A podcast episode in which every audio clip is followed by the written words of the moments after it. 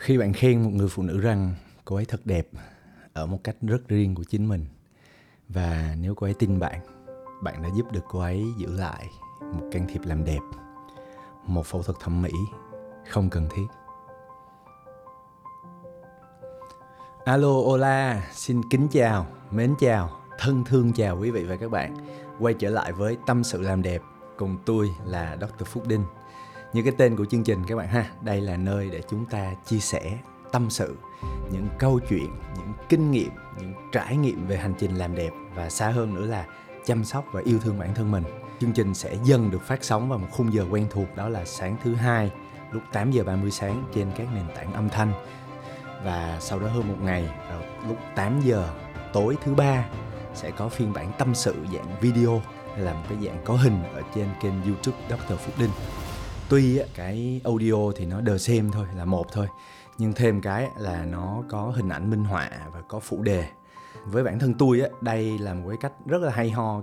Với ai mà muốn huy động mọi giác quan để đón nhận một cái thông tin á như là mắt là để nhìn để đọc để cảm nhận hình ảnh nè còn tai là để nghe thông tin á dồn hết tất cả vô một thứ á cái sản phẩm trên youtube á, tôi mong có thể là một cái ờ, lựa chọn hữu ích cho các bạn. Trước khi đi vào chương trình tôi muốn đầu tiên gửi đến các bạn những lời chúc, những năng lượng tích cực để chia sẻ, để lan tỏa. Tôi chúc các bạn tuần mới thật nhiều sức khỏe, thật nhiều niềm vui, thật nhiều sức sống, nhiều sự năng nổ, sự chủ động, dù trong bất cứ điều gì mà các bạn đang theo đuổi trong cuộc sống. Và nhắc lại một lần nữa các bạn ha, thông điệp của chương trình podcast này là gì? Đừng quên yêu thương và chăm sóc bản thân mình thiệt nhiều nha các bạn nha rồi, tuần này sẽ là tuần thứ hai của chủ đề 10 điều bác sĩ thẩm mỹ chưa nói với bạn. Tuần trước chúng ta đã cùng nhau đi qua 5 điều từ điều thứ 10 đến điều thứ 6 rồi. Nếu bạn nào mà chưa nghe có thể xem lại tập của tuần trước. Còn à, tuần này chúng ta sẽ tiếp tục cùng nhau đếm ngược 5 điều còn lại. Ok, bắt đầu nào. Điều số 5, bác sĩ nào cũng có thể sẽ can thiệp làm đẹp thẩm mỹ cho bạn chuyện này sao có thể diễn ra được các bạn ha? Thì nó là vậy. Nó xảy ra khi một bác sĩ mở cơ sở riêng một phòng khám riêng. Ví dụ như ở bệnh viện đi ờ, trừ mấy bệnh viện thẩm mỹ thì tôi không nói ha, nhưng như một cái bệnh viện đa khoa chắc chắn là họ sẽ có những cái ban bệ khoa phòng rõ ràng rành mạch hết. Bác sĩ chuyên khoa nào thì chỉ công tác và làm việc ở chuyên khoa đó thôi, đảm bảo về mặt pháp lý chuyên ngành mà họ đang làm việc còn với một bác sĩ mà tự mở cơ sở riêng hoặc phòng khám riêng, tất nhiên là phải có quy trình xin phép rồi phải xin danh mục kỹ thuật, phạm vi hoạt động, được cơ quan quản lý y tế cấp phép được làm gì và không được làm gì tuy nhiên thì sẽ luôn còn đó những kẻ hở. Các bạn có thể tìm hiểu qua báo đài đâu đó tôi nhớ. Thực tế là phong phanh có những cái vụ như bác sĩ chấn thương cũng mổ nâng ngực, hay bác sĩ sản khoa cũng làm nâng mũi, cắt mắt, vân vân. Ví dụ như ở một cái bệnh viện đa khoa đi, chắc chắn bộ phận quản lý bệnh viện sẽ không để những cái chuyện đó diễn ra. Như tôi nói ở trên, thì bác sĩ chuyên khoa nào là chỉ làm việc ở chuyên khoa đó thôi còn với trường hợp sĩ mở phòng khám riêng của họ thì ở đây rất khó để nói vấn đề đó, các bạn ha. Tuy nhiên rõ ràng điều này là nó sẽ không đúng về mặt pháp lý rồi. Ở đây cái thông điệp tôi muốn nói là gì? Tôi đã từng nói qua ở cái tập đầu tiên của chương trình podcast tâm sự làm đẹp rồi. Giờ tôi nhấn nhá lại xíu ha, vì nó thật sự là rất là quan trọng. Trước tiên là nó quan trọng cho chính các bạn á, nha. Nếu các bạn đang cân nhắc về một dịch vụ làm đẹp, thẩm mỹ thông điệp trước tiên dành cho các bạn là gì? Đến đúng nơi, ha, đến đúng nơi. Có thể là một bệnh viện thẩm mỹ, khoa thẩm mỹ của một bệnh viện đa khoa, hoặc là một phòng khám chuyên khoa thẩm mỹ. Ba cái hạng mục đó là không có gì phải bàn cãi nữa rồi. Tôi nhắc lại là gì? Bệnh viện thẩm mỹ, khoa thẩm mỹ của bệnh viện đa khoa hoặc phòng khám chuyên khoa thẩm mỹ. Tiếp theo, cái điều thứ hai là gì? Là gặp đúng người đúng người ở đây là sao? Trong tập đầu tiên tôi cũng có nói đó, nhấn rất là mạnh luôn.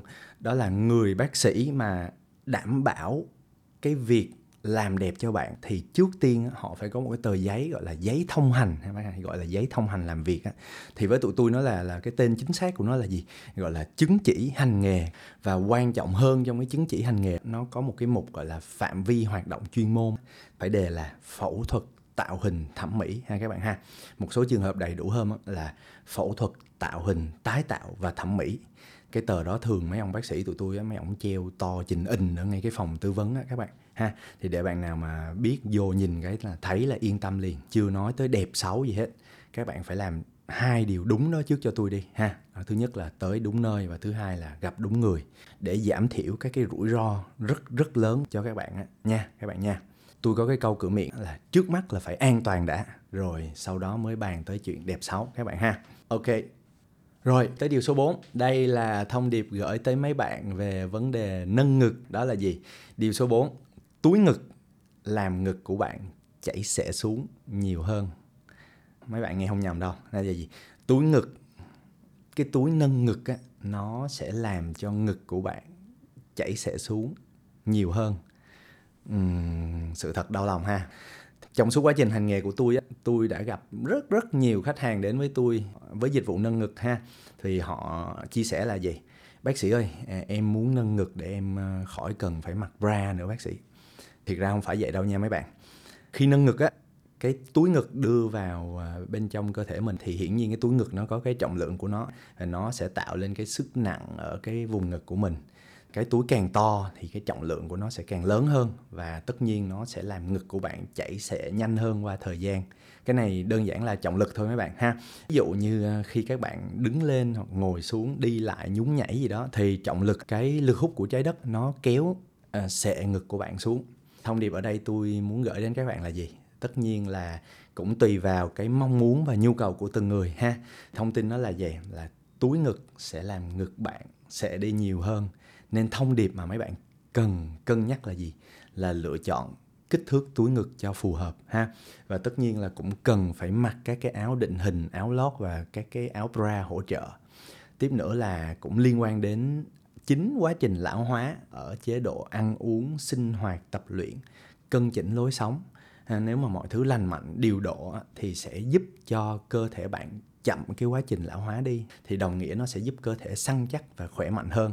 Đó là ở điều số 4 thông điệp túi ngực sẽ làm ngực của bạn sẽ xuống hơn. Rồi, tới điều số 3 điều số 3 là gì? Bơm mỡ. Cụ thể hơn là bơm mỡ ở vùng mông có tỷ lệ tử vong cao nhất trong phẫu thuật thẩm mỹ. Các bạn ạ. à cái bơm ở vùng mông này ở Mỹ nó rất rất phổ biến luôn. Cái tên của nó là gì? Là Brazilian Butt Lift, viết tắt gọi là BBL. Bản thân cái tên của nó đã kể câu chuyện luôn rồi các bạn. Ở khu vực Nam Mỹ, cụ thể hơn là ở Brazil, gọi là ở Brazil tiếng Anh nhưng tiếng Việt là Brazil. Họ nổi tiếng với cái vũ điệu gọi là vũ điệu samba, samba. Đây là cái vũ điệu lắc hông rất là nhiều, rất là náo động và nghệ thuật luôn các bạn. Phụ nữ Brazil có thể là do họ nhảy cái cái vũ điệu này nhiều quá nên họ có một cái phần eo rất là đẹp và phần hông cũng rất là đẩy đà. Đây chính là cái cốt lõi cho cái thông điệp của của kỹ thuật BBL ha. Họ muốn can thiệp vào vùng mông để có được một cái mông đẩy đà và đầy đặn như phụ nữ ở Brazil Brazilian butt lift là BBL bản chất của can thiệp này á, nó là gì? Là hút mỡ ở các cái vùng dư mỡ trong cơ thể như là vùng bụng vùng đùi hông eo vân vân rồi bơm vào vùng mông ha rồi bơm vào vùng mông.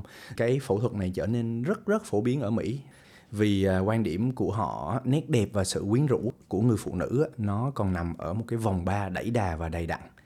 Cái thời mà tôi đi tu nghiệp ở mỹ cứ mở mắt ra là thấy BBL mở miệng ra là nói chuyện về BBL rồi tai ở đâu cũng nghe BBL hết. Truyền thông của họ làm rầm rộ và hoành tráng lắm các bạn. Vì nó phổ biến nên số lượng người đi can thiệp nhiều khủng khiếp luôn ở cái điều số 3 này á, cũng dựa trên một cái nghiên cứu thống kê các bạn ha. Nghiên cứu thống kê họ nói là BBL có cái tỷ lệ biến chứng à, thậm chí là tỷ lệ tử vong cao nhất trong các can thiệp thẩm mỹ. Một phần là vì số lượng họ làm quá nhiều đi cái gì mà quá nhiều á cái tỷ lệ rủi ro đi theo nó cũng sẽ tăng cao lên thôi ha.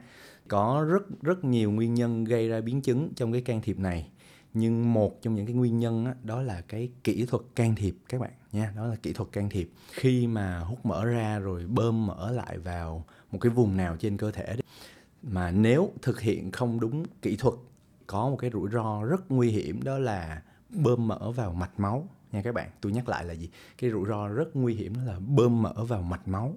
Thì các bạn biết đó hút mỡ à, mô mỡ mà hút ra rồi bơm lại vào mạch máu thì nó sẽ hình thành một cái trạng thái, một cái tình trạng, gọi là tình trạng tắc mạch. Các bạn ha, tắc mạch thì máu nó sẽ không đi và khắp cơ thể để nuôi dưỡng, để tuần hoàn được. Qua đó sẽ gây ra các cái hậu quả nặng nề, nghiêm trọng cụ thể là tử vong. Điều này nghe thì thật sự rất là đáng sợ. Vậy nên à, nói đến cái đoạn này, về cái điều này á, tôi cũng muốn nhắc lại, nhấn nhá lại ở phía trên xíu ha. Đó là nếu mà các bạn đang cân nhắc đến việc làm đẹp cụ thể hơn á, là đi bơm mỡ đi. Cụ thể hơn xíu nữa là bơm mỡ vùng mông á, ha. Ở Việt Nam thì bây giờ can thiệp này nó cũng đang dần trở nên phổ biến và phát triển lắm rồi. À, thì sao? Nhớ giúp tôi đúng hai điều ha hai điều tôi nói ở trên á, là gì? Đến đúng nơi và gặp đúng người. Và đi sâu hơn xíu nữa là với cái can thiệp cụ thể với cái can thiệp hút mỡ và bơm mỡ này là can thiệp đại phẫu nha các bạn thì với can thiệp đại phẫu thì bắt buộc phải thực hiện ở bệnh viện nha. Tôi nhắc lại, bắt buộc phải thực hiện ở bệnh viện ha. Chứ những cái phòng khám chuyên khoa thẩm mỹ là cũng không được làm á nha các bạn nha. Phòng khám chuyên khoa thẩm mỹ chỉ được làm mấy cái tiểu phẫu hoặc cái gây tê thôi. Khi nào mà làm gây tê hoặc khi nào làm gây mê á, tôi cũng đã từng nói qua ở trong cái tập đầu tiên của cái chương trình này rồi. Mấy bạn cũng có thể nghe lại để nắm thêm thông tin. Ok, đó là hết điều số 3 đến điều số 2 ha điều số 2 này cũng là một điều rất là nghiêm trọng và nguy hiểm đó các bạn. Chắc ít nhiều đâu đó mấy bạn cũng đã nghe loáng thoáng báo đài hoặc các mạng xã hội họ đề cập đến rồi. Điều số 2 là gì? Tiêm chất làm đầy gọi là filler có thể sẽ gây mù. Nghe sợ ha các bạn ha. Cá nhân tôi á, thì thực tế trong suốt quá trình đi học tu nghiệp hoặc trong suốt quá trình công tác cho đến nay á, tôi cũng chưa từng gặp thực tế tôi cũng chỉ đọc qua các cái bài báo cáo hoặc là báo đài phương tiện truyền thông thôi. Cái thông điệp này nó cũng dựa trên các cái report ờ, các cái bài báo cáo, case study là một số trường hợp tiêm chất làm đầy xong, đặc biệt ở vùng quanh mắt, thì sau khi tiêm xong thì họ bị mờ mắt, giảm thị lực, hoặc thậm chí là mù luôn, ha. Tuy nhiên trong các cái bài báo cáo này, họ cũng nói là cái tỷ lệ xuất hiện rất rất thấp các bạn, nha các bạn biết không? Thật ra chuyện này nó cũng xảy ra do vấn đề chuyên môn thôi các bạn. Ở đây à, chúng ta nói tới à, filler chất làm đầy mà có khả năng thu hồi các bạn ha. Như thu hồi tin nhắn vậy đó. Chứ à, không nói tới mấy chất làm đầy vĩnh viễn này nọ thì thôi không bàn tới nữa ha. Ở tập trước tôi ở phần 1 á tôi có đề cập tới cái khả năng thu hồi tin nhắn của cái chất làm đầy và chất làm đầy vĩnh viễn thì sao á. Mấy bạn bạn nào mà chưa nghe á, có thể nghe lại để có thể nắm bắt thông tin thêm. Rồi bây giờ quay lại với filler có khả năng gây mù thì sao? Nó cũng hao hao với cái cái, cái BBL ở phía trên đó mấy bạn do vấn đề chuyên môn kỹ thuật thôi. Nếu mà bạn nào tiêm filler tiêm bị uh, vào mạch máu thì nó cũng sẽ gây ra tình trạng tắc mạch các bạn ha. Thì sâu hơn một tí là tiêm vào động mạch nó sẽ gây tắc động mạch. Mấy bạn biết đó động mạch có chức năng đưa máu đi nuôi dưỡng các cơ quan trong cơ thể ha. Cái chất làm đầy này mà tiêm vào mà gây tắc động mạch cụ thể hơn chút á, chẳng hạn là tiêm vào cái động mạch nuôi dưỡng cho vùng ổ mắt và nhãn cầu á, thì nó sẽ gây ra hậu quả là gì? Là mù mắt ha các bạn ha. Tuy nhiên tôi nhắc lại lần nữa là các cái bài báo cáo ở trên họ nói cái chuyện này nó xảy ra với tỷ lệ rất rất thấp thôi. Nhưng biết là thấp như vậy á nhưng cũng phải đề phòng chứ, ha? Các bạn ha, cũng phải đề phòng chứ. Đề phòng sau đây? Cũng quay lại như tôi nói ở trên thôi, ha? Trước mắt là hai đúng. Đi đúng nơi, gặp đúng người. Bài này á, tôi chỉ nhắc đi nhắc lại và mong là nó thành một cái câu thần chú luôn, để mấy bạn nhớ, để tự bảo vệ bản thân mấy bạn á, ha?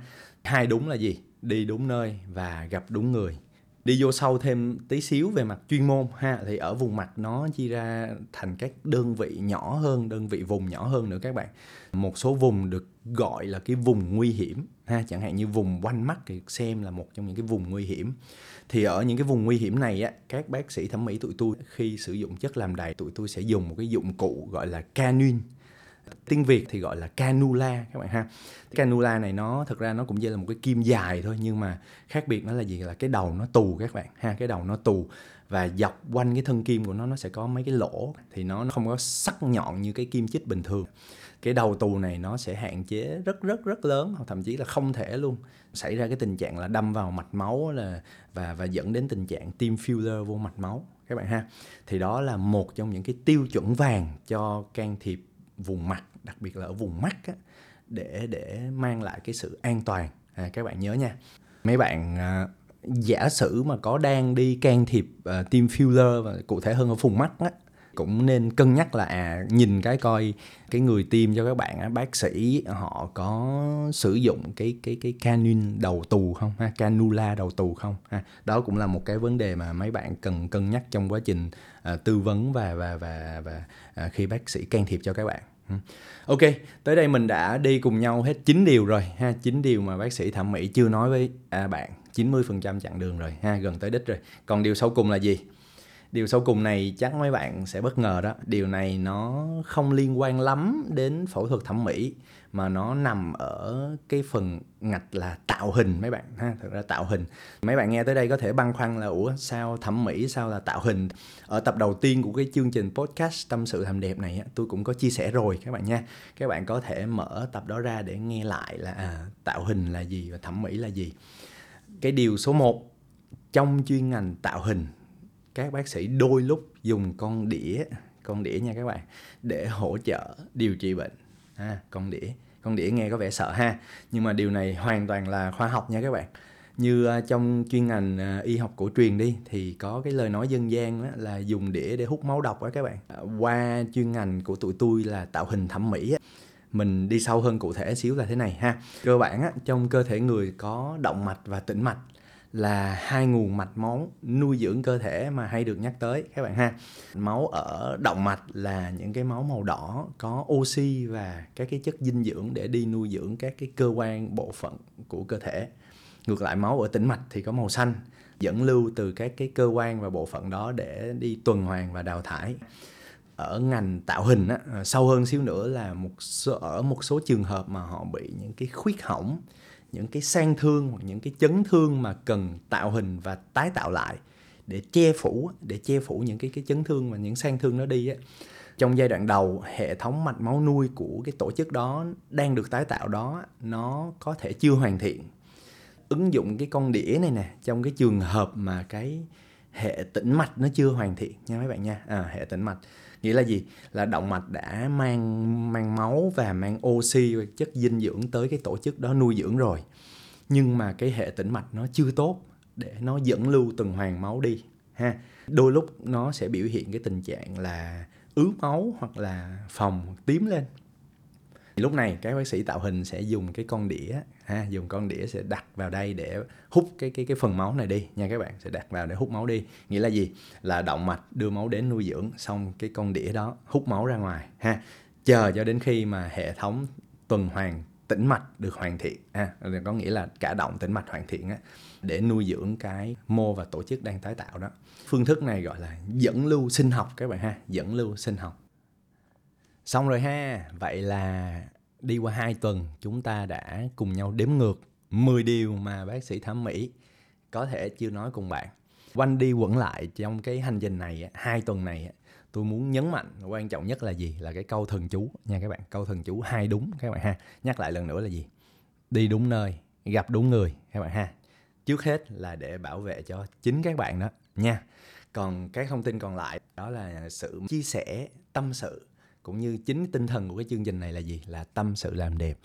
Mong các bạn đâu đó có thể đón nhận được thêm cho mình những cái thông tin bổ ích, những câu chuyện, những kinh nghiệm và những kiến thức trên hành trình chăm sóc, yêu thương chính bản thân mình. Rất cảm ơn các bạn đã lắng nghe và hẹn gặp lại các bạn vào tuần sau.